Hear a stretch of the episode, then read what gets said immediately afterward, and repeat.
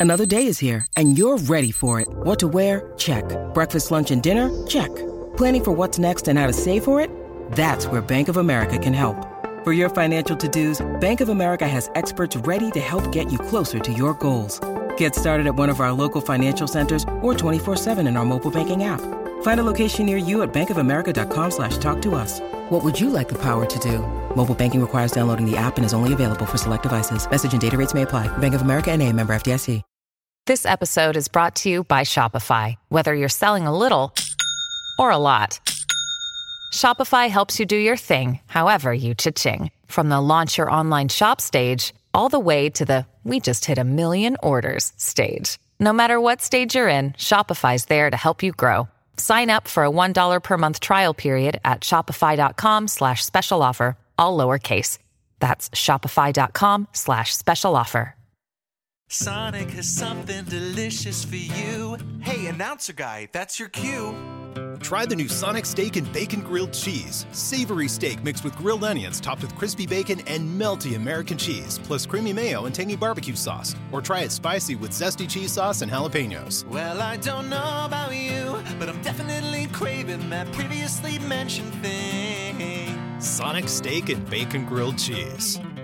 Sonic. Limited time only at participating Sonic drive-ins. Kick out the jams, motherfuckers.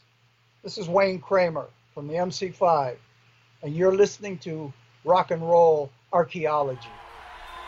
DIY and How Studios presents Deeper Digs in Rock, part of the Rock and Roll Archaeology Project.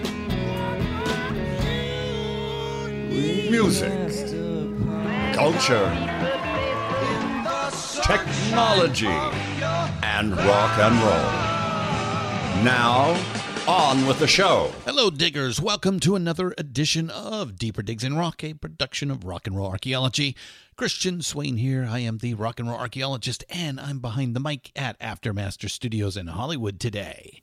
In Deeper Digs, we go a little further, dig a little deeper into rock and roll music, culture, and technology, interviews, special topics, field trips, and more. It's the companion show to the Rock and Roll Archaeology podcast, our episodic overview of rock history. All of our podcasts, and we have a nice little network going now, are available at, say it with me, people, all together now, rockandrollarchaeology.com. Podcasts, show notes, social media links, uh, come and get it. And you can support us via Patreon or uh, get you some cool rock and roll archaeology swag shirts, caps, stickers, coffee mugs. Yes, folks, stop by and check it out. Finally, and this is the one that matters most to us, if you enjoy what we do here, then please tell a friend about rock and roll archaeology. Okay, thank you. Um, business handled. We are good. Time to start digging, gang. Another fine interview for you today. So let's do it.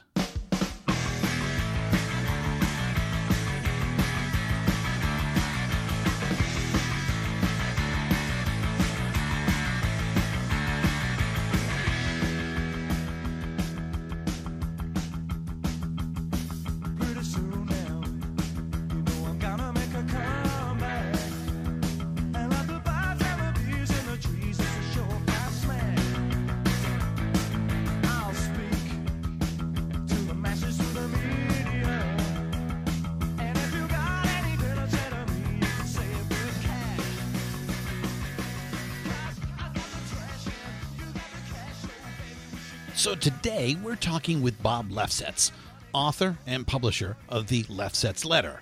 Uh, Uh, some of you may be asking, the what letter?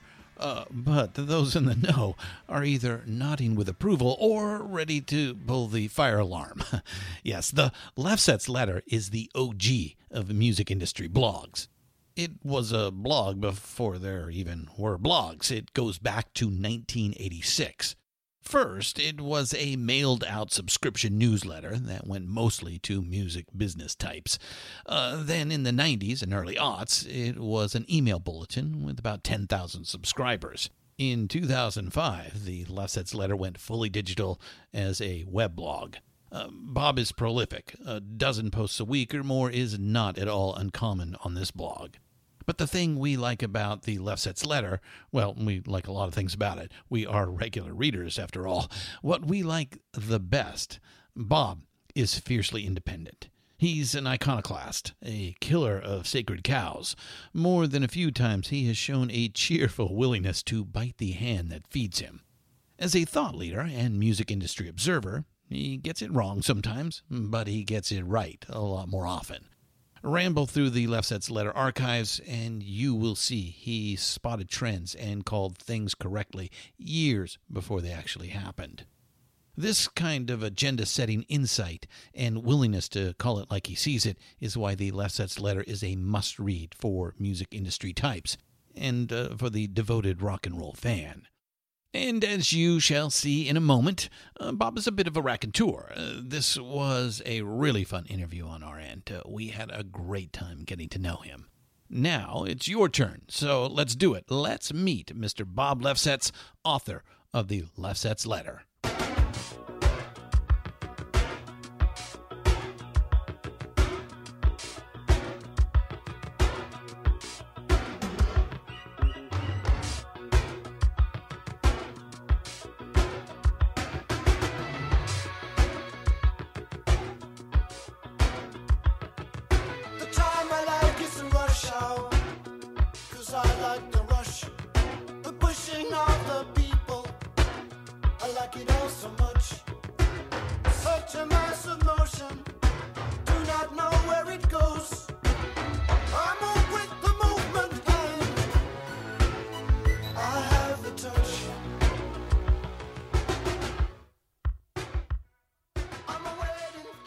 Welcome to Deeper Digs in Rock, Bob Lefsetz. Great to be here in Hollywood on a what day is it? Thursday morning. Thursday, Thursday. Yeah, yeah. You you live somewhere close. I think Well, you're West actually, Side, right? You In know, Santa yeah, the- Monica. the west, the west side. Yeah, yeah. So, uh, yeah, it's always nice to come into to town and. Uh, Well, it's funny. I just saw a woman walking down the street with her, you know, pearl shoes and her look on. I said, "This is like the 1970s all over again." I don't know what's going on.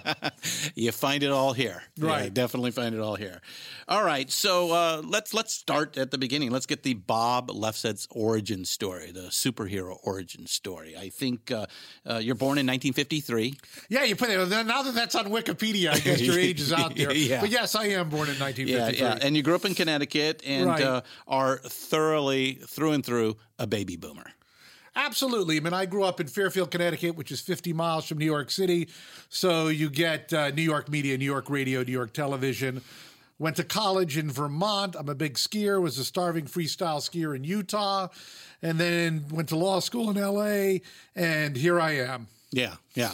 So, and we'll talk a little bit about that because I know you're still a big ski bum. Uh, in fact, I think that really was you wanted to be that. Uh, that was your vocation in life. Well, that and skiing, I said, you know, okay, are we going to get into this? Yeah, I, you know, listen, I can ski on anything, but I need snow. Yeah. And the last year I was in college happened to be a really bad year. Yeah. And uh, at the time, I either wanted to write for Rolling Stone or be a freestyle skier, and I chose freestyle skiing first. Right, right. And and now you've got to do both. Uh, Absolutely. yeah, I'm not complaining about right, it. Right, right. So tell us about uh, music discovery for you uh, as a youngster. Uh, what was the first artist that really turned your world Well, from? I grew up in a household with a lot of music. My father played the violin poorly, and we listened to a lot of show tunes. That's the first music I remember. And then I certainly remember buying comedy records. So I remember getting The Martian Hop by the Randells, and then I immediately went to albums after that. Uh, so sixty three. You said your uh, your mom was. Oh yeah, uh, so the whatever. Jack Paar. The she she Jack was leaving Paar on Friday story. night, and she was saying, "You got to watch Jack Paar tonight." You know, my mother. I think Jack Paar was on at ten. She didn't care that we were up till ten. We weren't that old. Mm-hmm. And if you look it up, you know, all this stuff is resurfaced online because people never really believed this story when I told them. But Jack Paar had, it must have been a kinescope if you want to really get technologically oriented, but it's basically a video of the Beatles performing, shot from the back of the audience in a theater, and they were playing She Loves You. in the Although UK, probably in the UK, right? Right. Oh, oh, definitely in the yeah. UK. Oh. And we thought it was we love to, yeah, yeah, yeah. Okay. And we laughed. We love to, yeah, yeah. Okay. yeah. Oh, there was so much screaming, etc. so that's the first time I saw the Beatles.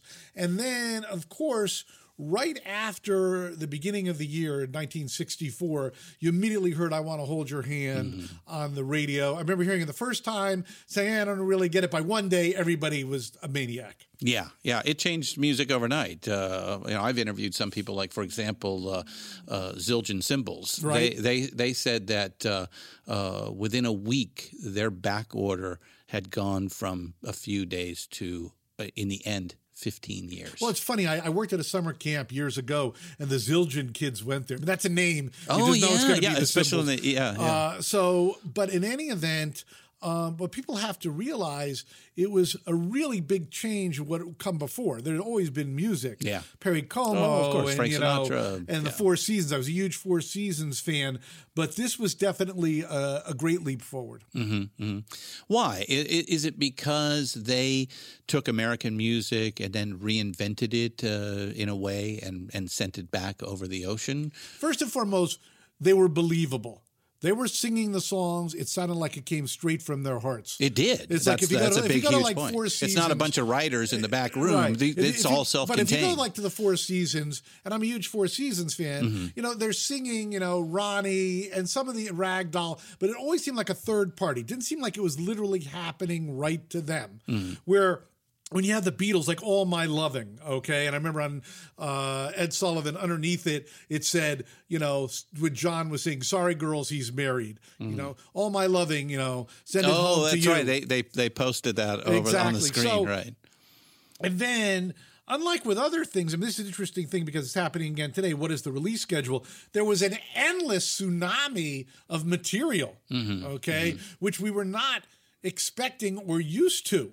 And don't forget, there was the Capitol Meet the Beatles, and there was Vee-Jay introducing the Beatles, and then the sec- Beatles' second album, and then in July came Hard Day's Night both the soundtrack and the album. I mean, you know, people, been, Randy Bachman did a whole video about this, you know, the intro chord to Hard Day's Night. Yeah. So we immediately heard it. It's like, wow. Yeah, I and, mean, and so it took decades for people to figure that out. Uh, Right. I know Randy did a show uh, specifically on breaking down that. Right. He, he met Giles uh, uh, serendipitously, ended up at Abbey Road, and uh, they kind of took the stems and took it apart and found uh, you know the key, and that it was there was a lot going on. It's not Right. just a D chord or something like that. So very interesting. So all right, so uh, I believe you went to uh, Middlebury College in uh, in Vermont, uh, and again, I as we said, you're a big skier, and that was Okay, probably well, there are the two case. things there. I mean, yes, I wanted, I worked hard. I wanted to get in a good school. I could have gone to school at Columbia in,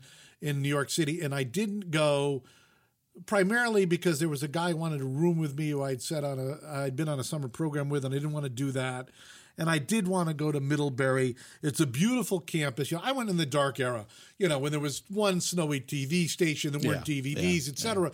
Today, no one is really, no place is really the hinterlands. No. But I'm in college in the 70s, it really is. Mm-hmm. And the college was co ed and had its own ski area. But this was a tumultuous time politically and economically uh, in the United States. And certainly growing up in the suburbs, I was exposed to that. But going to Middlebury College, you were really off the grid. And 45% of the people were prep school kids, which gave me a good education into their mindset. But it was, if I had to do it all over again, I wouldn't go back. It was very conservative academically. I was known as the guy with all the records. I taught a course in rock music. Middlebury, they now call J term, but when I went there, it was called the 414 system. There was one course you took intensively in January, and I taught a course on rock music. So Oh, back in the 70s. Oh, absolutely. Really? That was uh, January of 73. Uh, believe me, you know, I was really into it. right, and still are today. Uh, absolutely. Well, you know, we could talk specifically about today when we get there. All right, so uh, I, I believe art history is your major. Wow, you're really going deep. Yes, I was an art history major. I go really in deep on all these stories on why I was an art history major. No, why were you an art history major? I was an English major. I mean, people don't usually go to a college like Middlebury. They have no idea how rigid it is. Uh, there's no business. There's nothing practical whatsoever. You can take science courses. It's all liberal but, arts. But it's all liberal arts. And English and American literature are two different departments. Mm-hmm. So if you're in the English department, you're re- literally not reading books written in America. And I loved reading because I love to give my own take on things. They didn't want to give you your own take. They didn't care about your own take. They wanted you to get the classical take, which is not. I, was, I wasn't interested in that at all. And these friends said, You got to take art history. The teacher's great, talks about ice cream shops. And it was, and I evolved. It was much more my mindset. More rebellious, perhaps. You know, if there could be rebellion in Middlebury, I was certainly a, a, a rebellious person and got in, I don't know if I want to call it trouble, but was noted for that. And there were some consequences. But yes, I was an art history major. Okay, so who's your favorite painter? Wow. You know, uh, my two favorite eras are early Netherlands. I can't believe you're asking this. Early Netherlandish painting and modern abstract stuff. Although, if I could only own one painting, it would be Demoiselles d'Avignon, the Picasso one where it looks like the women are standing with masks. Before they redecorated MoMA, Museum of Modern Art, you go in and it would be at the end of the hall. Okay, this was the really the turning point. In and this is MoMA in New York, in New. York City. yeah. And now, when you, I was in the museum not that long ago, couple of months ago in uh, July. I don't know when this will be aired, July of 2018, and it is still there. But people want to see like you know, Starry Starry Night, but Demoiselles d'Avignon. People have to know about art because they'll see a lot of major, you know, modern art and they'll say, I could do that. But yes, could you have the conception? This is the same thing. Let's go to the Ramones, okay? So people might say the Ramones have a good rep now. They did not have a good rep then. At the people time, say, right. hey, they couldn't play whatever. They came up with the idea. Nobody else had the idea. So uh, the Protractor series uh, in modern art, there's a lot of stuff, and especially you know you'll see minimalism. You say I could do that, yeah, but you didn't have the idea. Okay. I think you've uh, proved your bona fides here. Uh, Oh, so you still Don't love push- it. You still love the. Uh, Uh, don't push me to no. I believe you know. Listen, when art stimulates and sets you free, that's what I'm into. It could be a, a TV show. Yeah. It could be a movie. It could be a record. It could be a work of art. But we live in an era where everyone's focused on business and science. Those are valuable elements of society, but they don't touch you in the same way. Agreed. And uh, maybe we've uh, stepped too far away from the garden, basically. Well, I think the whole society is very coarse. I have a whole theory about this. I believe it's about income inequality. In the 60s and 70s, uh, no one ever wanted their child to be a musician. That was always seen as a rough thing. But if you went to public school, and I went to public school in the suburbs, there were always the art kids. Okay. Could be the most beautiful girl in the school, but they know that she was an outsider. And the guys too, it could be the most handsome guy, etc. And they were known as being different. Those were the ones who became musicians. The head of the football team, the cheerleader, they were never musicians. Mm. So you'd say, Hey, I knew that person. Like someone from my town became a studio bass player. Well, I won't mention his name, but you know, he was arrested for drugs in high school. He was out playing late. These were not your average person in school. And when they made it, they had middle class values. The example I always use is Jefferson Airplane, you know, from the Volunteers album. They said, up against the wall, motherfucker. Mm-hmm. Okay. Mm-hmm. Today, since life is so hard, if you have the ability to go to college, etc., you want to establish a nest egg. You want to establish a base. You don't want to. I used to get email 10 years ago from people say, Well, I'm graduating from college. I'm going to try this music thing for a couple of years before I go to graduate school. Mm-hmm. I don't even get that anymore. Okay. So, generally speaking, if you're on the education track, you're not taking a risk because the odds are too long. So, the lower classes are the ones making music today with a different background. They're saying they will do whatever they're told to do, where the middle class person will say no. So, music today is all about sponsorship and, you know, maybe to a degree ripping off the man, but it's not about speaking truth to power like it was in the 60s and 70s. Yeah, I completely agree with that. I mean, uh, you know, I think a big shift is political. I mean, you are at the end of a liberal cycle. Um, you know, probably began in 1933, and by the time you uh, get Nixon, you start to shift to a more conservative cycle. Certainly after Reagan, it is all. Well, it's hard to cycle. watch. I mean, having lived through the era Uh, it is, where, where you went it? to college and you literally could point out every Republican in college, and everybody who was a music fan was a liberal. If you go to Reagan, he legitimized greed, and then I mean, the fact that we could have. You know uh, what? Christie, who was uh, governor of New Jersey, big Springsteen fan. It's just antithetical. Yeah. yeah. I- I- He's obviously not paying that much attention to the lyrics. Right. But I, you know, it's a sad state of affairs. So you're also a lawyer. Yes, I am. And uh, I, but uh, like you said, I, th- I think the plan was to be a ski bum. No, no, no, no. I was not going to be a skier forever. And what happens when you are living in it? I was in Salt Lake City, which is a very weird place to be a ski bum because you live in Salt Lake, which is a city, and you drive up, Mm-hmm. Up to, to the, the mountains. mountains, right, right. As opposed to being in Vermont and almost every other ski area in America, you're living in the country. Mm-hmm. But um, without going deeper into how weird that is, you wake up one day and you say, if I don't leave now, I'm going to be here forever. And you would see people who move to uh, ski at Snowbird, which Snowbird and Alta are the most difficult Right. skiing in Utah. Um, and suddenly they were working for the phone company. I say, well, that's not going to be me. And my father always wanted me to go to law school. I had signed up for the LSAT when I was in college, and my friends knocked on the door and they said, You're not going to take that test. And I said, You're right. And we, I can't believe that I'm telling this story. And I went, we went to Montreal overnight, and we went to see "Bang the Drum Slowly." Isn't that the Robert De Niro movie? Uh-huh. And but then I broke my leg in a freak accident before the ski season began. I took the LSAT, still wasn't a go. And the next year, I got the world's worst case of mononucleosis. And my father said he would pay, so I went. And my theory was, in the time, a lot of the record companies were run by attorneys. That is True. not that is not the case now. Yeah. It was a shift from the old record men to the attorneys. In Exactly. The 70s, and right? I, my father was a real estate appraiser, so I certainly had no connections. So I saw that as maybe as a way in. Mm-hmm. I went to law school. I hated it, but a couple of things happened. One, I fell in with a woman. And that was Southwestern. yeah, Southwestern right, in right. Los Angeles.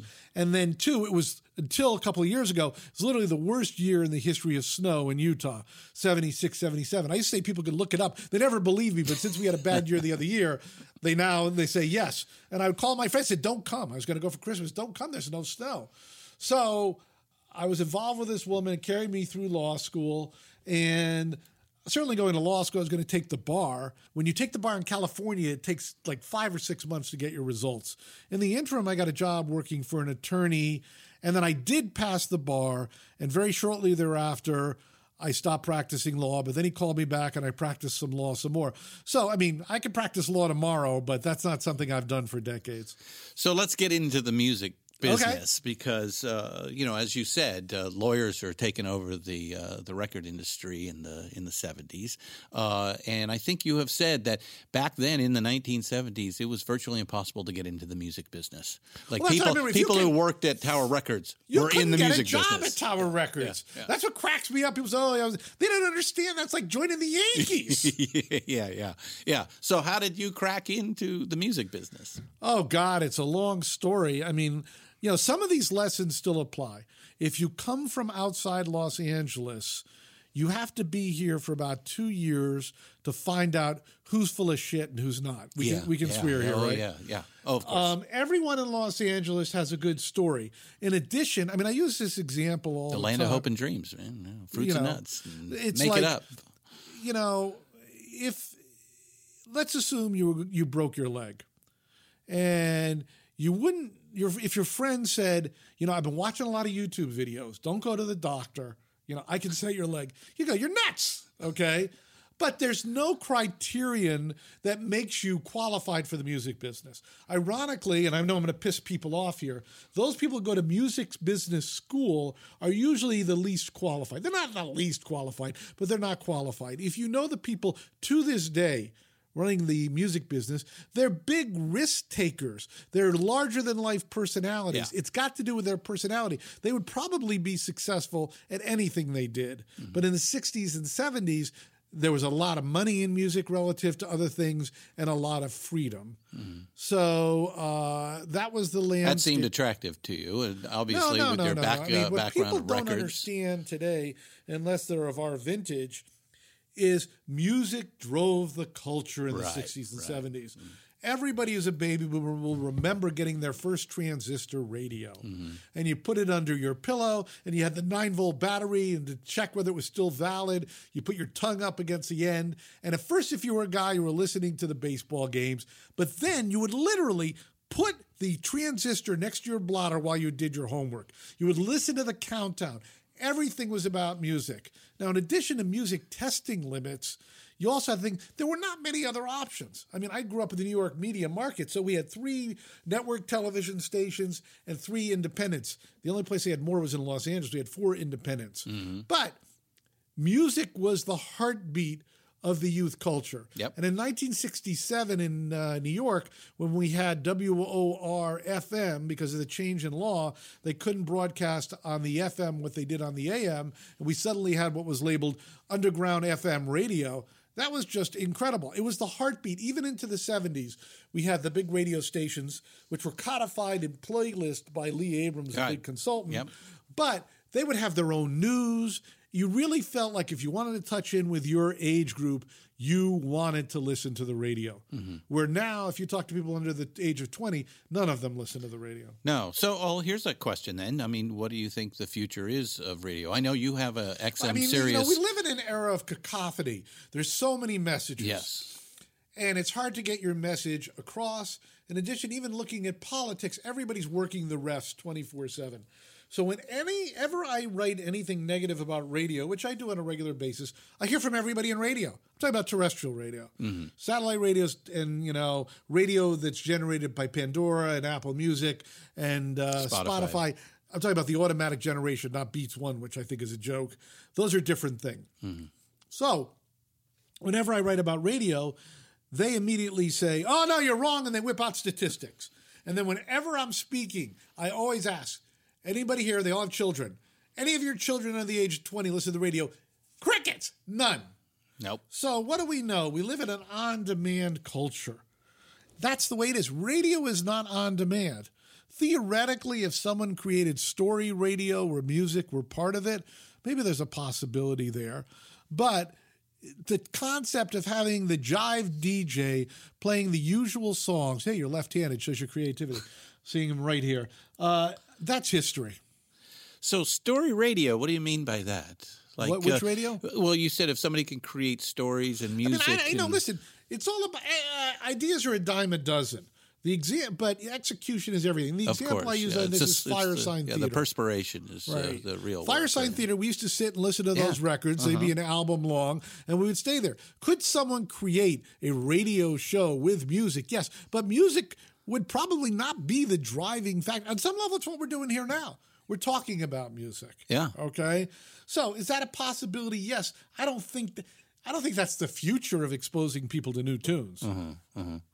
So back to the music industry, as we as we discussed, it's virtually impossible to get into it into the seventies. Okay, so but you do. Okay, so um, I certainly, while I was in law school, I would take courses at UCLA Extension. I, you know, I'm gonna, I will be honest. I didn't tend to learn anything, but I would meet like-minded people. That's one of the great things. I mean, I went to college in Vermont. I was the outcast. I came to LA. I knew all these people went to UCLA. They were just like me, Yeah. living for the records, etc. So I would go to a million shows, uh, and I went to work. I got a job waiting for my bar results for an attorney who represented some people who worked on a very big act, and there were huge publishing issues. And I worked on that. Not that I really wanted to do that. And then I would negotiate for uh, songs to be in movies. And then I tried to be a manager. That's when I quit being a. Uh, this is not long after I passed the bar, and I starved. Once again, it takes a long time to figure out how the world really works. As much as I knew, it's like people say, "I know about records. I could be. I could work in the music business." Forget it. You have to fill a role that's needed, or if you know that much, get a find a talented act. If you can find that act, the doors are open to you. Then then So- that that would be the the way to do it. Right. Uh, so in any event, um, rushing through this story, I went back to work for the attorney. He'd gotten a very big movie client. Was working there. I would be doing the music work my, primarily mm-hmm. for on that particular thing. Although some of just the movie deals. And then my sister had gone to college with someone who was the one of the initial bookers on Entertainment Tonight. For those, you know, they have all these shows. They have talent bookers, Yeah. a range of Yep, guests. yep. And she introduced me to the guy who did the music booking. And he introduced me to this movie producer who was going to start a movie video, a music video cassette company. I went to work for this guy, Charles Band. We had a lot of divisions. You know, we sold uh, horror video games, we sold horror DVD, uh, at that time, video cassettes. And he made a lot of movies. And we put this band, Wasp, in one of our movies. I maintained a relationship with Wasp. And then I went to work for Sanctuary Music, which managed Wasp and Iron Maiden. And that didn't last too long. Well, I mean, you know, it's funny. I'm still pissed at this guy. Blackie who, Lawless? Uh, this guy in Wired, you know, I resisted Oh. doing an interview for uh, months, m- years actually. And then he says, I, have a, I said, let's do it in your uh, hotel room. And he said, no, no, you won't be good. I said, believe me, I'll be good in your hotel room. You won't be good. People aren't going to. I said, well, let's go to lunch. because I have a credit card. Where do you want to go? Anywhere you want to go. And I said, well, why don't we go to the hotel room? And then if I'm not good, we'll go to the lunch. No, no, where do you want to go? I said, well, let's go to the Four Seasons for Sunday lunch brunch. So he writes in the article, Lefsetz, uh, you know, Demands we went where he Four wants to go. It's like, come on. and then he asked, you know, the story with Sanctuary Music, there's so many details. Mm-hmm. I'll give you a few of them. Mm. Under the law, you can only be in the United States for a certain number of days without paying tax. Mm-hmm. Okay. So the two guys who ran the company, they could only be in America a certain amount. I was the heavy. Okay. I had to negotiate. I'll give you a good example. Wasp, we were going to make a video and we had a huge advance and I had control of that advance. And we needed a $15,000 payment from Capitol Records, which they were contractually obligated to do. And I called for the payment and they say, we only write checks on Thursday. And I said, you know, I'm filming on this is true. We're filming on Wednesday. And you check, no, we only write checks on, on Thursday.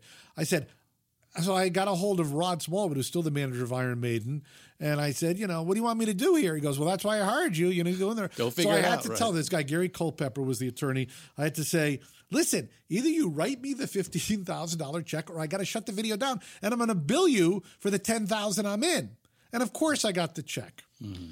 To get very specific, Blackie Lawless and the band Wasp, they wanted to produce themselves. Blackie Lawless wanted to produce it.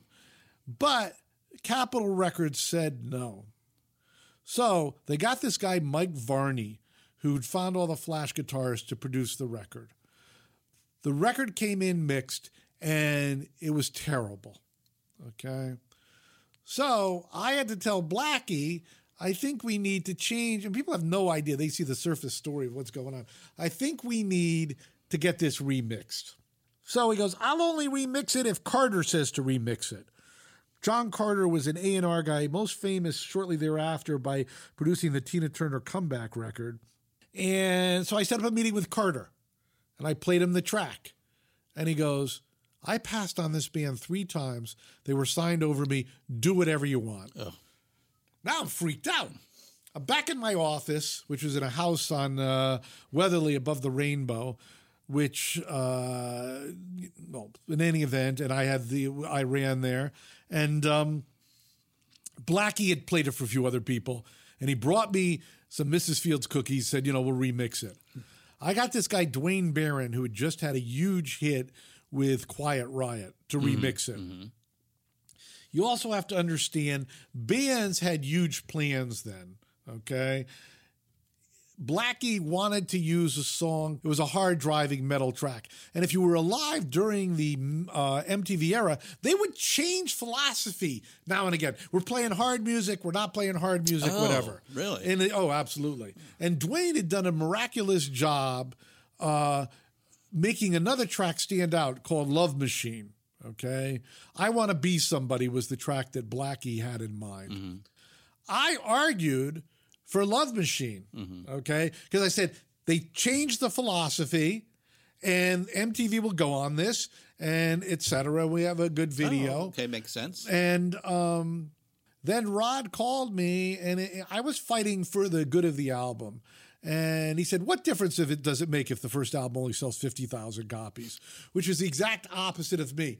So standing up for artistic things, they fired me. Yeah.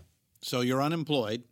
And that gets us to the original left Well, well, well, you know, as I say, the nature of those jobs, you can't spend a dollar because you're working around the clock. Yeah, yeah. So I had enough money to last me like a year and a half, Mm. and uh, I worked on a couple of movies. I had I had a big job, so you start to getting you know they they saw you as like a big person, so getting another job was difficult. Yeah. And yes, I started the newsletter in 1986. So, uh, and I think you began with a uh, biweekly uh, Yeah, it came out. It came out every other week. It was printed, and you paid for a subscription. And uh, oh, what did you charge? It was eighty nine dollars for one year, one hundred and sixty five dollars for two. And you got three thousand subscriptions very quickly. Well, I got everybody who was anybody subscribed. you did. I, I was the only person who canceled his subscription was Clive Davis. Said something that pissed him off. But the um, I was really writing it as an advertisement for myself to get another job, Uh-huh. and I had a target number that if I reached, I would continue. I did, and I did continue. so, uh, so it was kind of like a, little like a, a cook report uh, sort of thing. you know, was- it was very much. I mean, I write much more frequently. Every story was an article.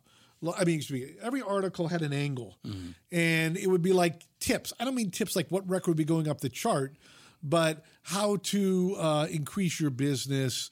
You know, signing acts, all about the business itself. Uh, and then uh, through that, you start consulting with the uh, Yeah, yeah, the music, exactly, with uh, other record labels, companies, absolutely. Yeah. So, uh, and what what what kind of thing were they looking at? Was this is this in the '90s that you begin doing that? It's the 80s and 90s. I didn't really do that much of it. And I could go into the specifics. I don't think it's really that interesting. But they would call you up and they would have ideas, you know, help us, you know, how what should we do on this record, that record, et cetera. Well, there's just a lot of change going on But, in the but- music but business. what you that time. realize is these record companies have priorities, okay? And they really only want to work the priorities and any angle you can get them to help those priorities. Right. At the time, Well, it's no too different, no different than If you- any other corporation. No, no, no. But they have many more products, and many more products fail. Yeah. Okay. Yeah, So if you go true, in yeah. there and you say, "Well, you gave me 15 CDs, and this one I really love. We should do something with this," they go, "That's not a priority." Mm-hmm.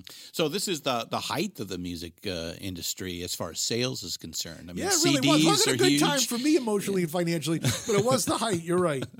you know, you have MTV still playing videos at the time. Right. Although time. MTV, I mean, you know, in the early '90s, you get the beginning of the indie era. By the then, but the MTV videos are slick by then. But there's all kinds of acts being very successful.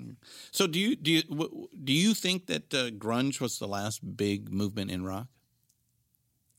Are we shifting gears to a discussion of whether rock is dead and where rock is at? Yeah, maybe. Um, for those of us who've been around, the fascinating thing was every three years we would have a new sound. That's right. So grunge killed hair band Yep. music, mm-hmm. and then one could argue that hip hop killed grunge. Mm-hmm. But hip hop has now gotten, you know, a 20 year run. Yeah. There's nothing inherently wrong with that. Mm. But we were used, and the other thing was, if you go back to the 60s, you know, a big hit would have maybe six weeks on the chart, where now records can be on the chart for a year. Oh, it's so ephemeral. I mean, if you are a um, an unknown act, it can take you a year for your track to be on the radio, so to speak. Right. Where if you're a hit act, can go immediately. Uh, it's much less fluid than it used to be. So, do I believe rock is dead? Yes. Uh, let's go back for those of us who lived through the era of classic rock. Uh, one of, I want you know there will always be music. There Of course, There will always be music to listen to. But when people, especially boomers, say, "Oh, you just don't get the young music" or whatever, that's usually self-satisfying. That's you know the same people get plastic surgery and want to hang and look with the young people. There was one renaissance in painting and sculpture. They've painted and sculpture sculpted for 500 years thereafter. Right. Okay. Right. But there was only one Renaissance. There was only one classic rock period. Hmm. There was supposed to be a new Beatles forever. There was never a new Beatles. Never happened. Okay. Right. So people have to accept There that, were bands or artists that ruled, uh, right, you know, a period it- of time. It, it could come back, mm-hmm. but there was a confluence of factors mm-hmm. that made it so big back then. Mm-hmm. So if you go to rock and rock specifically, we had it evolved, as I say, from the two minute single to the album side, FM radio to classic uh, to corporate rock, etc. Then we had punk and new wave that tore it all down. Then we had grunge. Now everything is too self referential. You have to have a decoder ring to understand this. Uh, I'll give you a good example. When Led Zeppelin came out, Led Zeppelin was considered heavy metal. Yeah. Okay. And Black Sabbath was the end. You put on today what people consider to be metal, unless they've listened to all the iterations for decades, they can't understand it. Right. Okay. Right. Metallica, the Beatles of metal at this point in Mm-hmm. time. That's much further down the line than Led Zeppelin Black or even right. Black Yeah, Sabbath. Deep Purple, So right, right. they have an audience. I mean, all these acts have an audience, but it is a smaller part of the audience. It's it's not a cultural driver. Uh, Well, it's a know. cultural driver for the people who are listening. Yeah, but it's a I'm making much- a slightly different smaller, point. but, uh, if you look at hip hop, okay, there's 50% of the audience will just never listen to hip hop, Mm. categorically against it, not a judgment of the quality. So, who's the biggest act in the world today? Probably Adele. Okay. Mm-hmm. She hasn't put out a record for a while. The last record wasn't as good and it wasn't on streaming services. But let's use her as an example. So, what do we know? She doesn't whore herself out. I hate to use that term relative to a woman, but in the industry, it means is she won't take money from anybody. Right. She won't do sponsorships, etc.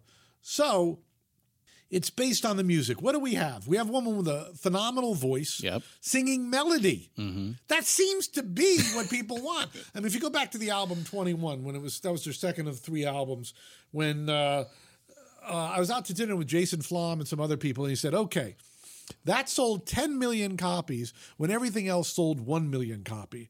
Does that mean in the era of Kid Rock, et cetera, when we had diamond sellers of 10 sellers, 10 million sellers, would she have sold 100 million? Wow. So you have to ask whether it's a lost formula. We have to get back to the garden. If you go back to the Beatles, not only were they all good looking, they all had good voices. They all could play the songs. It's not a miracle. You have a verse, you have a chorus, you have a bridge. It's like you know, it's like the Aztecs. We've lost the formula. So it just needs to be rediscovered, is what you're saying. I think if you rediscover, well, if we go to the turn of the century, we had the Backstreet Boys. Max Martin is a genius. Okay, he was the producer. He's from Sweden. Yep. But if you listen to those records, some of the lyrics are vapid. Okay, but if you listen to Ba- Backstreet Boys Millennium, they were so big. I'm not as big an NSYNC fan, but uh, you you could listen to those records forever because they got the elements of what this music was when everybody who was supposedly hip was going too far down the rabbit hole. So do you think that the the you know, we we we made the uh, the point that culturally there's a bit of a shift. We we move from um, from a dominating homogenous sound uh, of the the 60s and 70s and maybe even into the 80s a little bit, and then now a new sound uh, begins to rise from the urban streets, hip hop. Okay. Uh, that then begins to change, and that shift seems to be in the 1990s, as we've just talked about. Okay. But there, there are also technological changes that are occurring here. So there's the cultural shift. So now the technological shifts. You have SoundScan that starts in 1991, I believe. Oh, the SoundScan basically proved there was a huge demand for country music. And then country music itself too comes in, uh, and now instead of a you know a singular uh, monolithic culture, you begin to see these divisions and these breakouts that uh, you know one only listens to this and never would listen to the other, and it's gotten even more diverse, which in some ways is good, but it also has separated us uh, as a Well, we singular get culture very as well. specific. You know, things really changed once the internet and Napster came along. Yeah, 1995 and 1997. So 1995, Windows 95 comes out. PC becomes ubiquitous. Everybody's got one in the home, and I think Napster comes out in '97, right? I think it's 99 or 98, but actually. yeah, and that that that craters the music industry. Yes, but talking artistically as opposed to economically, Mm. okay, suddenly everything surfaces. If we go now at this late date of 2018, hip hop dominates for a number of reasons. One of the reasons is that hip hop embraced the internet. Yeah. Everybody's posting stuff at SoundCloud. Whereas in the rock and pop world, especially the rock world, the internet was the enemy. Yes, The internet's ripping us off. Yeah. S- To this day, people say Spotify's the enemy. Mm-hmm. Well, unless you get your audience on the streaming service, your records will never surface. If you follow the statistics, country has made huge inroads on Spotify and streaming services. It's rock that has been left out. All these artists. I mean, I can't believe at this late date I'm even saying you should be telling your your fans forget vinyl, which is like Civil War reenactment. sign up, sign up for the streaming service so that the people will see there's some action there and things will happen. So the record is really the advertisement for the act. It is, as I It's say, a piece. But instead of you know, record revenue, recording revenue is going back up. Yeah, Instead think, of uh, instead of seeing it as a shift to touring income, I would see it as there's many more opportunities to monetize than there ever were before. So there's a lot of ways you can make money, and uh, it's good. I mean, it's so hard to get noticed. That's really the biggest problem. But the other thing is, So there, it's it's a sea of mediocrity uh, out there because Yeah, ev- everybody's got uh, you know GarageBand or Pro Tools or Logic or what have you. They've got their home studios. They build their uh, their product uh, in whatever genre it is, and then they can you know distribute it pretty easily, uh, just as good as anybody can. I mean, you're speaking my language. If it's not great, we're not interested. And there's a lot of canards in society. I mean, um, people say kids today have a short attention span. That is complete fucking horseshit. Yeah. Okay. Every year, somebody dies in Asia from playing video games like three days straight. Look at kids. Kids watch Netflix marathons all days on Saturday or whatever. Bottom line is they have an incredible shit detector. Yeah. It's like people say, listen to my record five or six times. You get, what are you, nuts? Yeah. I mean, no one's got that time. You got to catch me immediately. Musicians, they hate when I say this. Musicians are the worst. They're the most out of touch. They hate that the paradigm died. What they want to do is they want to be rescued by the record company and kept alive by the record company. Okay. Not knowing that probably if it was a pre internet era, they wouldn't even be able to get a record deal. Then you get the acts that used to get record deals, even if they didn't get any radio play, they got a certain amount of press so they could get a career. Now they're bitching that they're not getting any money from Spotify. You can check this. The statistics are public on Spotify. Yeah. it's like you can. No one's listening. You were propped up by the artificial situation. So hip hop has embraced all the new game. The other thing hip hop hip hop does, if it doesn't work out, work they put out a new track. Where the record, uh, the rock people say, "Well, you know, I labored for a couple of years." Oh, to, make, to make an album, and I- Right, I, but think I'm we both agree the album today, is I have, dead. A fr- I have a friend, Richard Griffiths, managed One Direction, used to run Epic, a lot of other things. He says failure used to taint you; it doesn't taint you anymore. Okay, no one paid attention. Make another record. Yeah. everyone is playing by the old rules to their detriment. so, what are the new rules? New rules is you're gonna fucking starve. Okay. Well, So- that's the way all no, the no, all, it's it- harder back than ever day, before. The, Because- the bands did the same thing. It used to be that if you caught fire, you could see your way up. Okay. Mm-hmm. Now, to reach a level of ubiquity, the only person who has any ubiquity in America is Trump. Okay. So to get everybody to notice you, is in the hip hop world, you know, they're featured on each other's records and they lift each other up. Okay? So everybody needs to become a bozo con man. I would not go. That's trying to rig the market. And now at this point, the audience is very sophisticated when they're manipulated. So, but so let me just finish my then I'll Yeah. answer your question. My point is, no, it used to be 10 years ago, if you did something great, people would find it online. Mm-hmm. Now there's so much information that even if you do something great, it won't be found. So, with that being the paradigm, the first incredible hurdle is doing something great. Most people can never do this. and that takes time. It takes effort. Then, It takes you- help. uh, you- it takes you- money. It's, if you do something great, aligning yourself with the right people, getting noticed, that could take another 10 years. Wow, wow, that's that doesn't play well for you know young people who make music and are attempting to a lifer. make a make a living. You know, and, I don't give a shit about people making a living making music. Mm-hmm. Okay, people no you know, I don't believe people are entitled to make a living making music. And if you really want to make a living that badly, you can be a wedding band, although to a certain degree they have DJs now. There's a certain number of people who can play live. I lament the loss of clubs. I'm driving here, I'm driving past Club Lingerie. It didn't close because they wanted to. It closed because no one wanted to go anymore. True, Okay. true, yeah. So Supply and demand. We have a limited number. Let's look at computers. There used to be a you know a million brands of computers. How many brands are at this point in time? Yeah. You know, Apple, Lenovo, uh, Acer, and HP, and that's basically it. Yeah. This is the nature of the game. well, So everything consolidates over The time. other thing about it, I mean, was watching a movie last night. Happened to be a ski movie, and they were talking about. Okay, first, this guy's a famous extreme skier, Scott Schmidt. How did he get in the movie? Okay. They were at Squaw Valley, which is notorious for extreme skiing. And the photographers, the cinematographers for um, Warren Miller was this big ski maker. They heard about him and they didn't give a shit. Finally, they said, okay, we'll see what you do. And they went to this literally unskiable spot and the guy skied. Okay. Still, he was starving. Then he goes to work a couple years later for this guy, Greg Stump. Okay.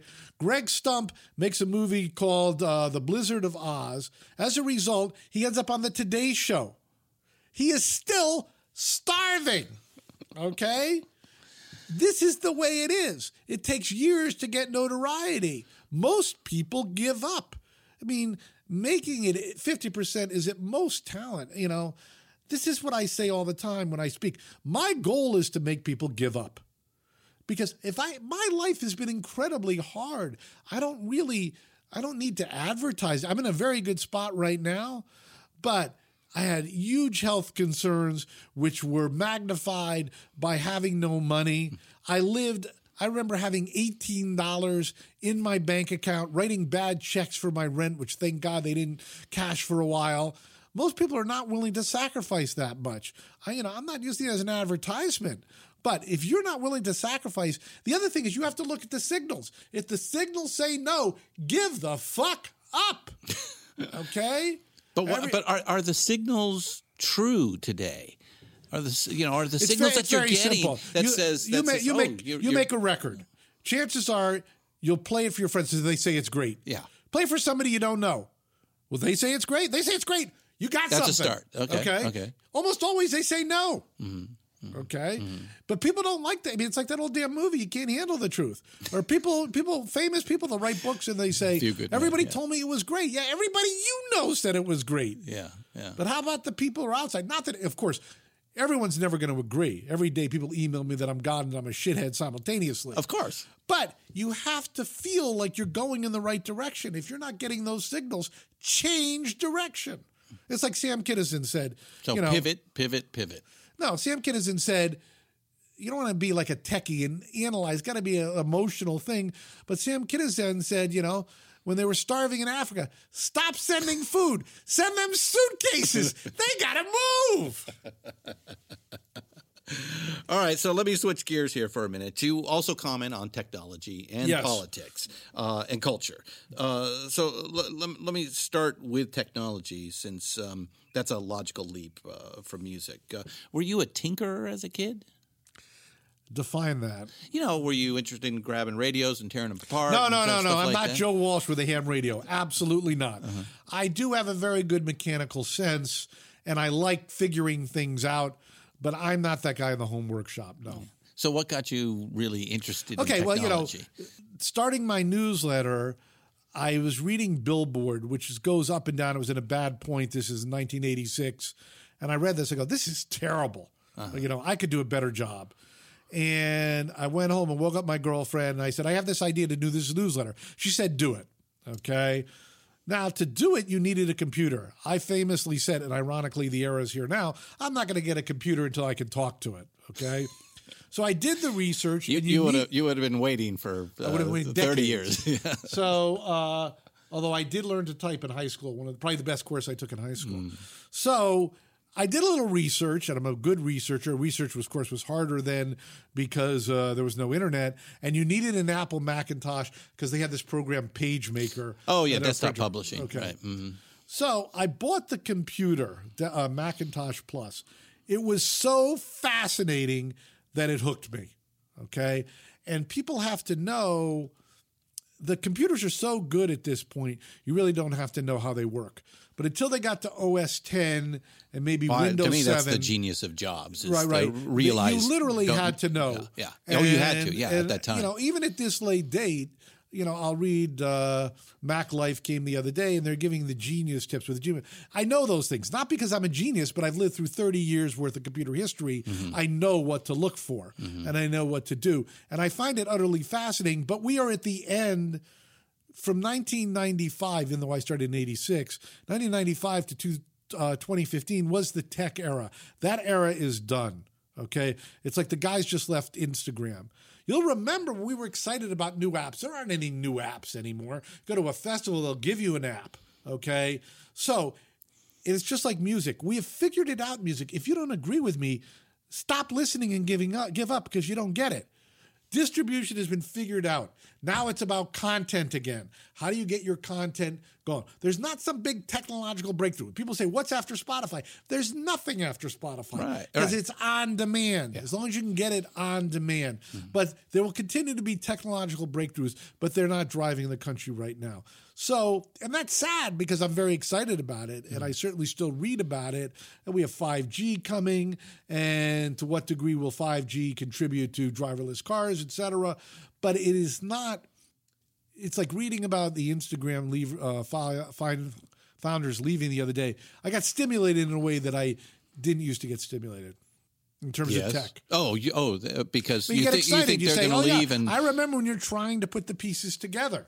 I mean, at this point in time, it's more interesting putting the pieces together on politics. It's not so much the horse race or the battle, but what is really going on in America. You know, this is where music has lost its touch. Music can mobilize Americans, but music is seen as entertainment, and therefore, you know, enter- unfortunately, television has more power than uh, music. uh, today because uh, that's where you know the the best writers and producers and Well, directors are going. Television. these I days. was thinking about this the other night. Okay, And you about, and you mean on demand about television? You Well, mean like binge binge worthy? Well, let's talk all, all, all television. Mm-hmm. What the breakthrough was was Netflix. And Yeah. Netflix didn't even know Netflix got cold feet. Netflix used to mail the DVDs, Yeah. said we're going to go to streaming. Mm-hmm. Then the public freaked out. The public was behind, and they went to streaming, which is essentially on demand. All these opportunities arising and we're in the middle of a fight right now. You know what's going to happen with Disney's on-demand channels, et cetera, et cetera, et cetera. Yeah, you can only pay for so many Exactly. on demand channels. Exactly. I and they don't understand that. So it's very exciting. In addition, Unless everything's a la carte, uh, I guess you could Oh, yeah, well, well, well, we can, let's break this down. First, let's go content, okay? Everywhere you go, everybody wants to talk television. That's the way it was with music in the 60s and 70s. What are you watching? Is this good? Let me check it out, etc. You know, as Greg Dr- uh, George DeCrulius, who uh, is a record producer and is now a music supervisor, said, I used to fight about records. You don't fight about records anymore, okay? Distribution, the great- Nobody's that invested. Right. To, you know, when you talk right. about television, the great thing about this is the movie studios and the TV companies, they believe they're entitled. Oh, people won't steal our product. So it's hilarious. It's just like, you know, the record companies 15 years ago. Yes. So it's a game of musical chairs and not all will survive. Yeah, uh, you know, let me bring up something that uh, that you do say, and that the music industry was a canary in the coal mine for disruption. Absolutely. And uh, and what you're saying now is that uh, the the studios, the the movie and television studios are need are are kind of going through that themselves. Absolutely. I mean, the other thing about it, although it's a public company, you know, Reed Hastings started Netflix. He's got an investment. Too many of these other people running mature corporations, they never really had a stake in the game. Okay. So everybody working in the music business with these big corporations now, it's when you get independent people with their own money at stake that you see the revolution. All right, so uh, the letter, the new the Lefsetz letter in went uh, digital in 2000. Yes. right, uh, and now you can meet your, meet uh, reach a much wider audience. Uh, it's not just industry types; it's uh, the hoi polloi. It's Yeah, schmucks like exactly, me. that's for sure. So, did the feedback dumb down at all, or were you in a better position by touching closer to the ground?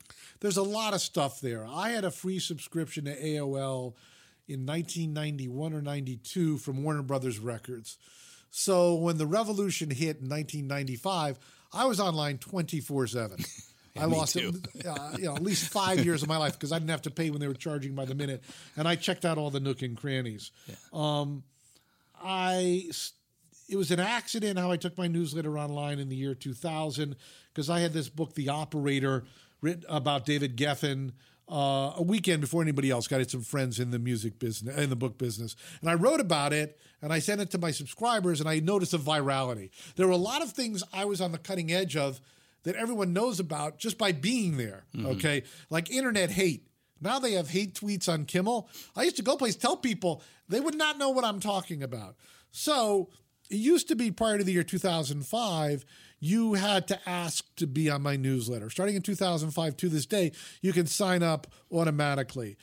Uh, I don't move fast on change like this. Like everyone said, go to a blog format. And I said, no, I'm going to stay with email because a lot of my audience is really not technologically savvy, which was true. People, execs had Yeah, their email printed out, et audience. cetera. Right, right. But then, of course, blogs went back to email. So, uh, and now email's king, and there are too many email newsletters. But I didn't go automatic till 2005, which was good because I was ready to deal with the feedback at that point. Um, at this point in time, yes, I mean I would put it a positive way. If I write about anybody in the world, they read read it, and I get off on that.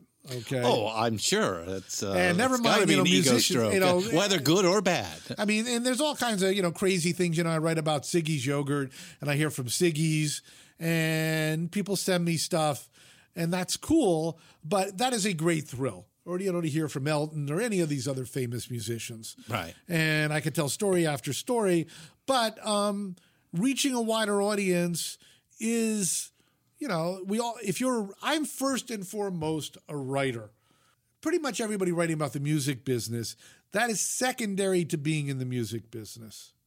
So, and I want my stuff to be first and foremost readable. Okay.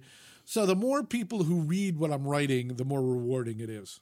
I, I read it as a gut check. It's uh, you know it's it's in fact it, I, I, I so often find myself going what this just happened like three hours ago, uh, and here you are with a with a quality take. You take. know, um, I'm a big believer. You can overanalyze your position and lose it. Uh-huh. That doesn't mean I have, you know, things happen, and sometimes I'm not sure of my take. But if, but usually, listen, I'm I'm reading all day long. Okay, I'm not the guy who's on the phone going to lunch, etc. So usually when this stuff happens, it's not out of the blue. I have a huge background in what's going on. I mean, like one of the things I did, I write an April Fool's joke every year, and I talked about Apple buying Beats. I didn't pull that out of my ass. It all made sense, okay? And then it And then they did. Then it happened, and then you know, CNBC and all these people called me as a TV yeah. in Toronto. You oracle you, exactly. right. But it wasn't because I was sitting at home. You know, these were things that made sense to me. Yeah, yeah, yeah. And uh, it, being in the music business, I you mean, may have heard look- some scuttlebutt and rumor. If you're and looking right sort of now thing. at the landscape, the three major labels, their asset is their catalogs. Mm-hmm. They wield that to make deals. Their other big asset is relationships at radio. And as a result of the Spitzer decisions, very hard to get an independent record on major terrestrial radio, which is counterintuitive, but that's the way it is. So as we sit here and we see, okay, the power of terrestrial radio is fading. Power of television is fading, except for CBS Sunday morning.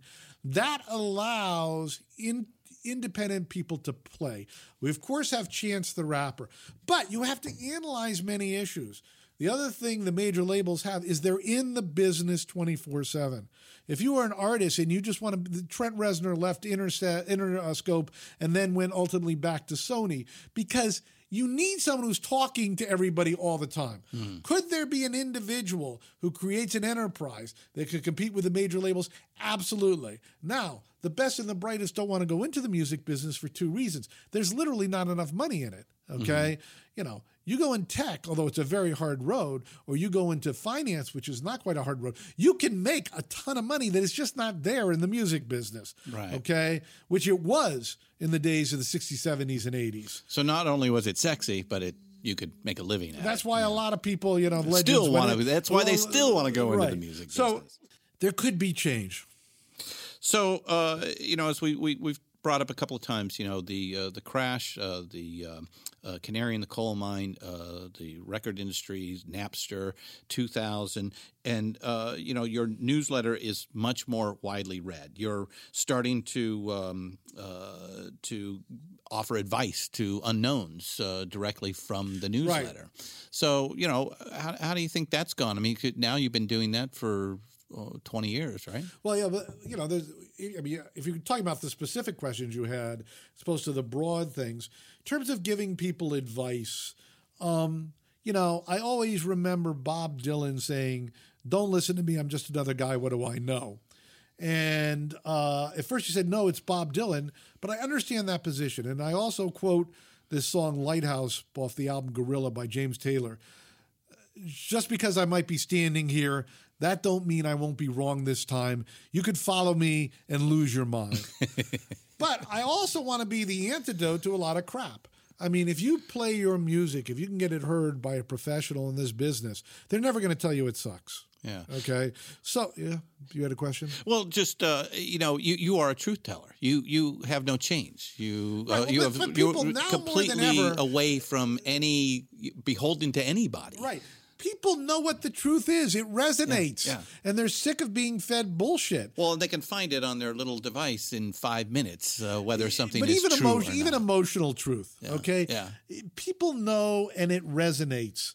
So that's that's my identity. You know, if you take the money, yeah, you're at this point. People don't offer me a lot of things because they know that I won't take them. I won't play the game. But if you do take something, you're owed. A, people don't understand it's a relationship favor business. Someone does a favor for you, you owe a favor. That's right. and you're part of the maelstrom immediately. Mhm. All right, so um, uh, we talked about uh, you know uh, the uh, the Blackie Blackie Lawless situation. Okay, but before, before we go back there, because I don't think I fully answered your question about going to the internet. yes, please. Um, two things. Yes, a lot more opportunities come up. Okay, like uh, I was in India a month ago. Um, that was a paying gig. I'm going to Dublin to interview Bob Geldof. That's a paying gig. I'm going to go to Iceland. That's a paying gig. Because my newsletter is free, I reach all these people. It's global, Okay. right. And so people have talked about this isn't a big discussion at this point, but you know, giving it away for free. I've done much better since By I've doing it, so, by giving it away for free. And the turning, there were numerous turning points. First, I was the expert on Napster because I happen to be an attorney. I can, you know, see the issues Mm-hmm. and hearing from everybody, Hillary Rosen, head of RIAA, that was fascinating. And then going to England with Tony Wilson, King of Manchester, 2004, Mm. the first time, that was great. So there are these significant things that happen. So anyway, you were talking about back to Blackie Lawless, et cetera. Well, my, my point is is that uh, you know by being a truth teller, uh, you have famously you know laid it out as you see fit, and that's you've why got I lost. That's why I lost my gig. and that's why you lost your, your job, but which then led to the newsletter. And then, you know, you've also got into some pretty public feuds. And I don't want to get into all of them like Gene as many as you Simmons or that. No, there's one that I think is really special. Okay. And that is, uh, you know, I think you're the only uh, curmudgeonly critic to get a top 10 hit written about them. Okay, Taylor Swift wrote a song about me.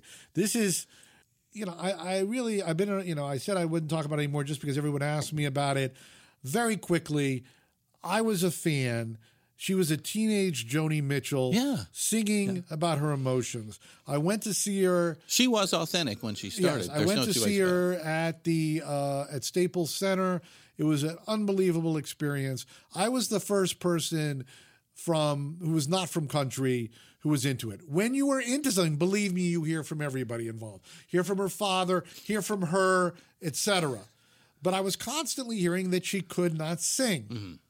And I was not going to write that without demonstration everyone knows that uh, she appeared on the Grammy. She did a duet with Stevie Nicks that was could be the most horrific singing performance in the history of the Grammys.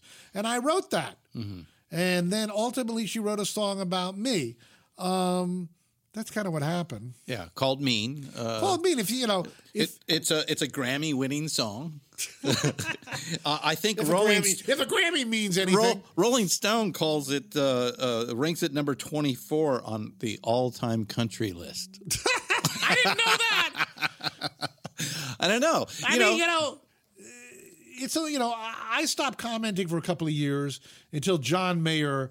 Uh, she wrote "Dear John" about John Mayer, and he Oh, yeah. said, you know, that he was humiliated, et cetera, et cetera. And um, at this point in time, she that was the third album. She's changed direction. She's gone Oh, yeah. pop, and I think she's written her history such that people can judge who they think she is. She has hardcore fans, everybody, but I, I don't think my judgment needs to be added in. Everybody else has their own judgment. Uh, it was for a moment, and you know, uh, I don't know. Maybe you spurred her on to uh, improve her vocal qualities. I think that's something that's uh, inbred, you're born with, but. Uh, you know, I don't have a further answer. All right. So, why have you never written a book? Okay. Generally speaking, a book is either fiction, which all the big agents want primarily, they don't want nonfiction, or an idea. I have a friend, Roger McNamee. He just wrote a big book. He's one of the original investors in Facebook, and he's been a very vocal critic of Facebook and how it was manipulated, et cetera. He's wrote, he's now written a book. He emails me in August saying his book is coming out in February. February's too late. Okay. I'm reaching people every day. People write these books, they get a big advance, and they sell 10,000 copies. If I sold 10, if I reached 10,000 copies, I'd shoot myself. I'd give up, you know, Yeah, yeah, you know. yeah. So this is, this is New York media. They have it totally wrong. Okay. The book is, you write a novel, fantastic. Okay. But you're writing these books. I'm I, re, I reach light years more people than anybody who writes any of these books. Why would I want to slow myself down, take myself out of the daily maelstrom to play a game that is irrelevant? Some people say, well, it's a badge of honor. You say, here you have my book. I'm not a game player. I'd rather write every day. Okay, so we've talked about uh, the music industry, little technology, little politics. Um, so let's talk about today, Mr. Guru. Uh, it appears the music industry is back in good health. Well, the Uh, record, but there No, are no, no, challenges. Let's be very clear. The recorded music industry, which is just part, is rebounding. Live has been skyrocketing for 30 years. Yeah, yeah, and, and and isn't that really the what we want from music is the live experience? Isn't really the record? And and back in the day, let's face it, the tour you know supported the the recording, and the recording was where the money was, and that has uh, you know shifted 180 degrees. And you know, but the fact is, is if you can go out there on the road and put a quality show out for the audience, you can actually make a pretty good living. We got a lot of things going there. You know, after the second album, Steely Dan stopped going on the road, Mm-hmm. And their records only became more and more successful. And I love listening to those records. Mm-hmm. I've loved going to see Steely Dan, especially when they were at the Universal Amphitheater and play those records live. I believe they're two different experiences. There are certain acts, you know, Grateful Dead being legendary, where the live experience was radically different from the record. Mm-hmm. Okay. But I'm one of those people who views the live experience as being a religious experience. Although I like going to the festival, et cetera, I like going to the, and I remember when they still had chairs in these venues and sitting and bonding with the music. Going and hanging with the people is, is a separate thing. I recognize that. That is not necessarily what appeals to me. So for me, both things appeal. I don't believe live eclipses and we go further down the rabbit hole from there. So uh, okay, so what I hear is is that they are co- two completely different things. Well, they're both music. and they intersect. Yes. Uh, but uh, you know, uh, you get uh, a certain level of emotional joy uh, uh, in, one way, and you experience it in a different Yes. way in between the live and recording. Yes, there's nothing better than going to a gig and the band plays the album cut that was never on the radio that you loved, and you just cavell and you just can't believe it. You're you're warm all over. Yeah, it's like a religious experience. Right. It definitely is. Uh, um, so uh, you you have an interesting take on today's ticketing uh, system and how you think it might be better served uh, for the audience. Well, I've written a lot about. it. You'll have to illuminate exactly what the question is. Well, know. just that uh, that the the way that uh, the the ticketing services are done today is uh, But most poorly people run. don't. Most people don't understand ticketing. It's very opaque. It's one of the few areas with subterfuge today. Still, still so, today. So, yeah.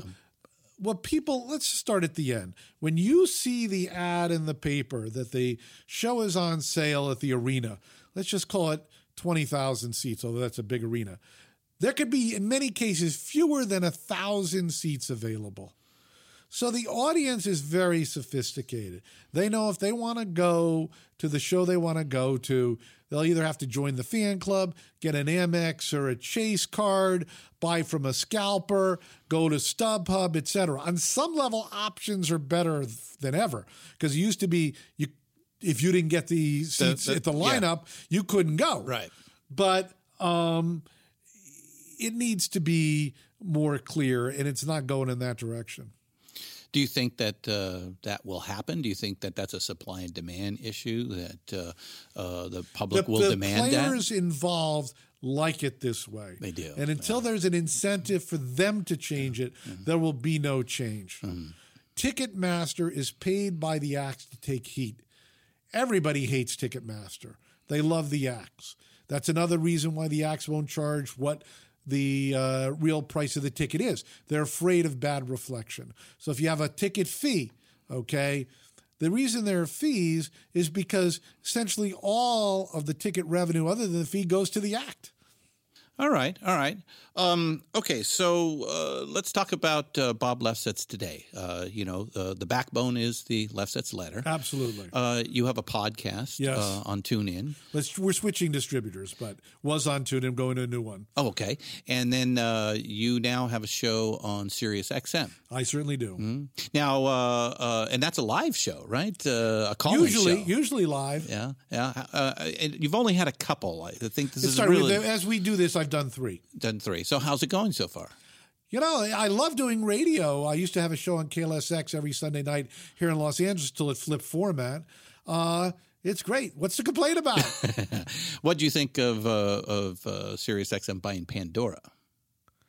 you know, this is a very, I think they had a huge investment in Pandora, and it can only be advantageous to them.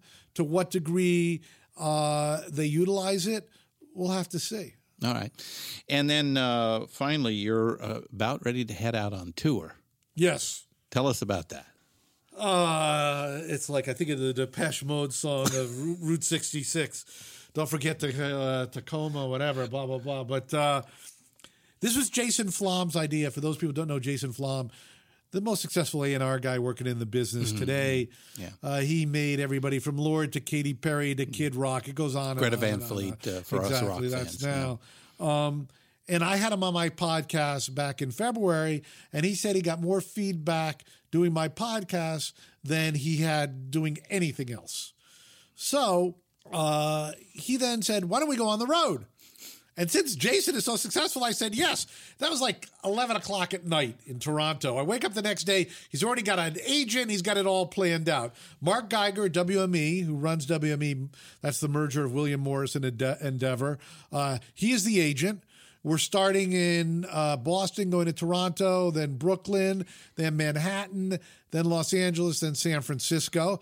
Tickets are very inexpensive, twenty to thirty-five dollars. There are fees on top of that. We don't get the fees. We may not even make any money at all. This is an experiment to check demand. If you want to see us ever again, you better come. Right. And he'll be interviewing me. Uh, I'll be interviewing him, and people will be able to get questions up close and personal. So. Uh, should be fun. Which you know, first date is in Boston, uh, in you know middle of October. Go to lefsetzversusflom.com and uh, you can uh, see all the dates. Get All right. tickets. Last question. So uh, let me finish by putting uh, your art history cap on. Oh Jesus! Uh, where does rock and roll, and I, and I mean, you know, the music that drove the culture, fit in the pantheon of art movements in history? I believe that music is the most medium, most immediate medium. Okay. Yeah. Let's go back to um, Instantaneous satisfaction. the number one thing is sex. People say, you know, uh, nothing can compete with sex. You know, if some nerd is playing video games and someone says you want to have sex, they say, I'm not going to say, no, I'm going to play video games. Music, when done right, okay, when Kurt Cobain offed himself, Andy Rooney was on 60 Minutes saying what a waste it was.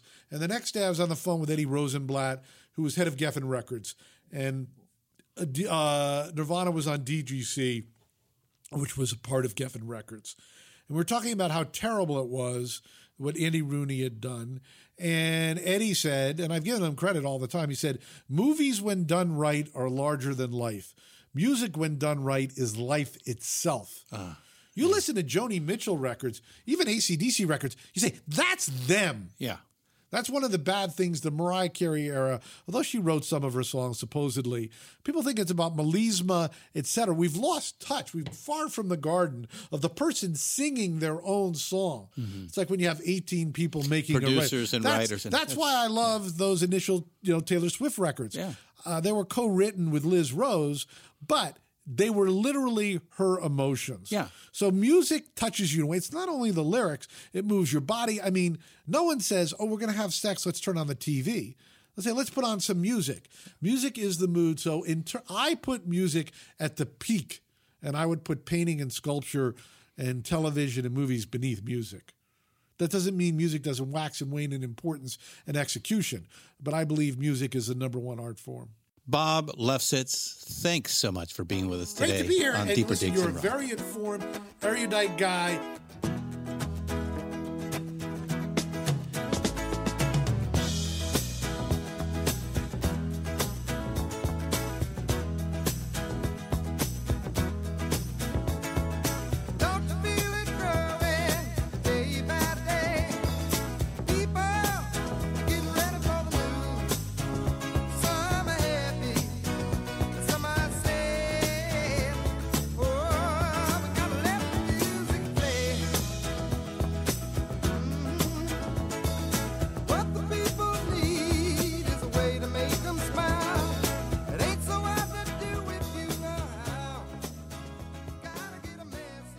Nice. Thank you, Bob Lefsetz.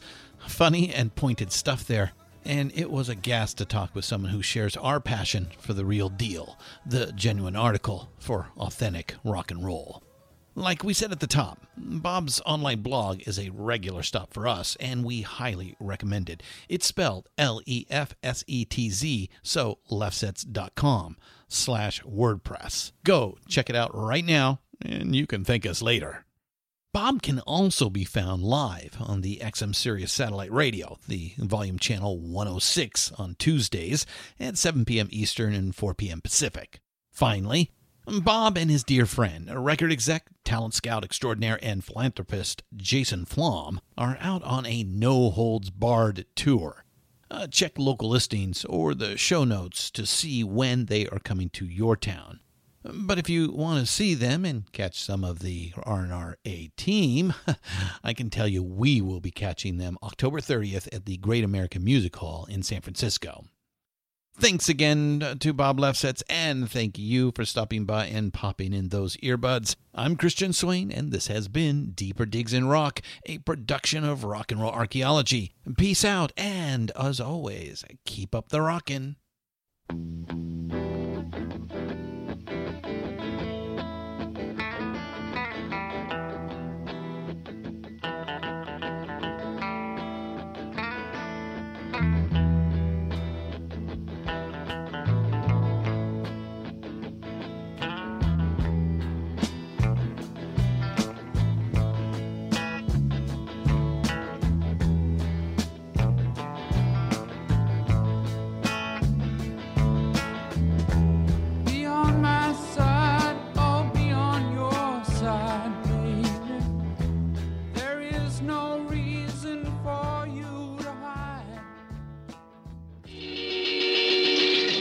Looking for ways to help right the wrongs of social injustice? Oxfam America works with people in more than 90 countries to save lives, develop long term solutions to poverty, and campaign for social change. And we do it with the help of our friends in the music world. The Beatles were Oxfam supporters back in the day, so were the Stones. And through the years, musicians and music fans have helped Oxfam push hard to work for a just world without poverty. Folks like Radiohead, Coldplay, Pearl Jam, DJ Shadow, and many, many more have encouraged their fans to join the effort. You can too. Go to oxfamamerica.org to learn how you can help. Deeper Digs in Rocks, produced and hosted by Christian Swain. All sound design and incidental music by Busy Signal Studios. All quotes performed by actors unless noted. Playlists can be found at iTunes, Google Play, and Spotify. Please purchase these great and important tracks. All songs, clips, and references can be found on our show notes. Please visit rnrap.com for more information. It's NFL draft season, and that means it's time to start thinking about fantasy football. FantasyPoints.com features industry leading experts and prognosticators using proprietary hand charted data to help you score more fantasy points. FantasyPoints.com is the place to go for whatever kind of fantasy football you play. Whether you play fantasy football, daily fantasy sports, or do a little bit of everything, Fantasy Points has the meticulously researched content to guide you to victory.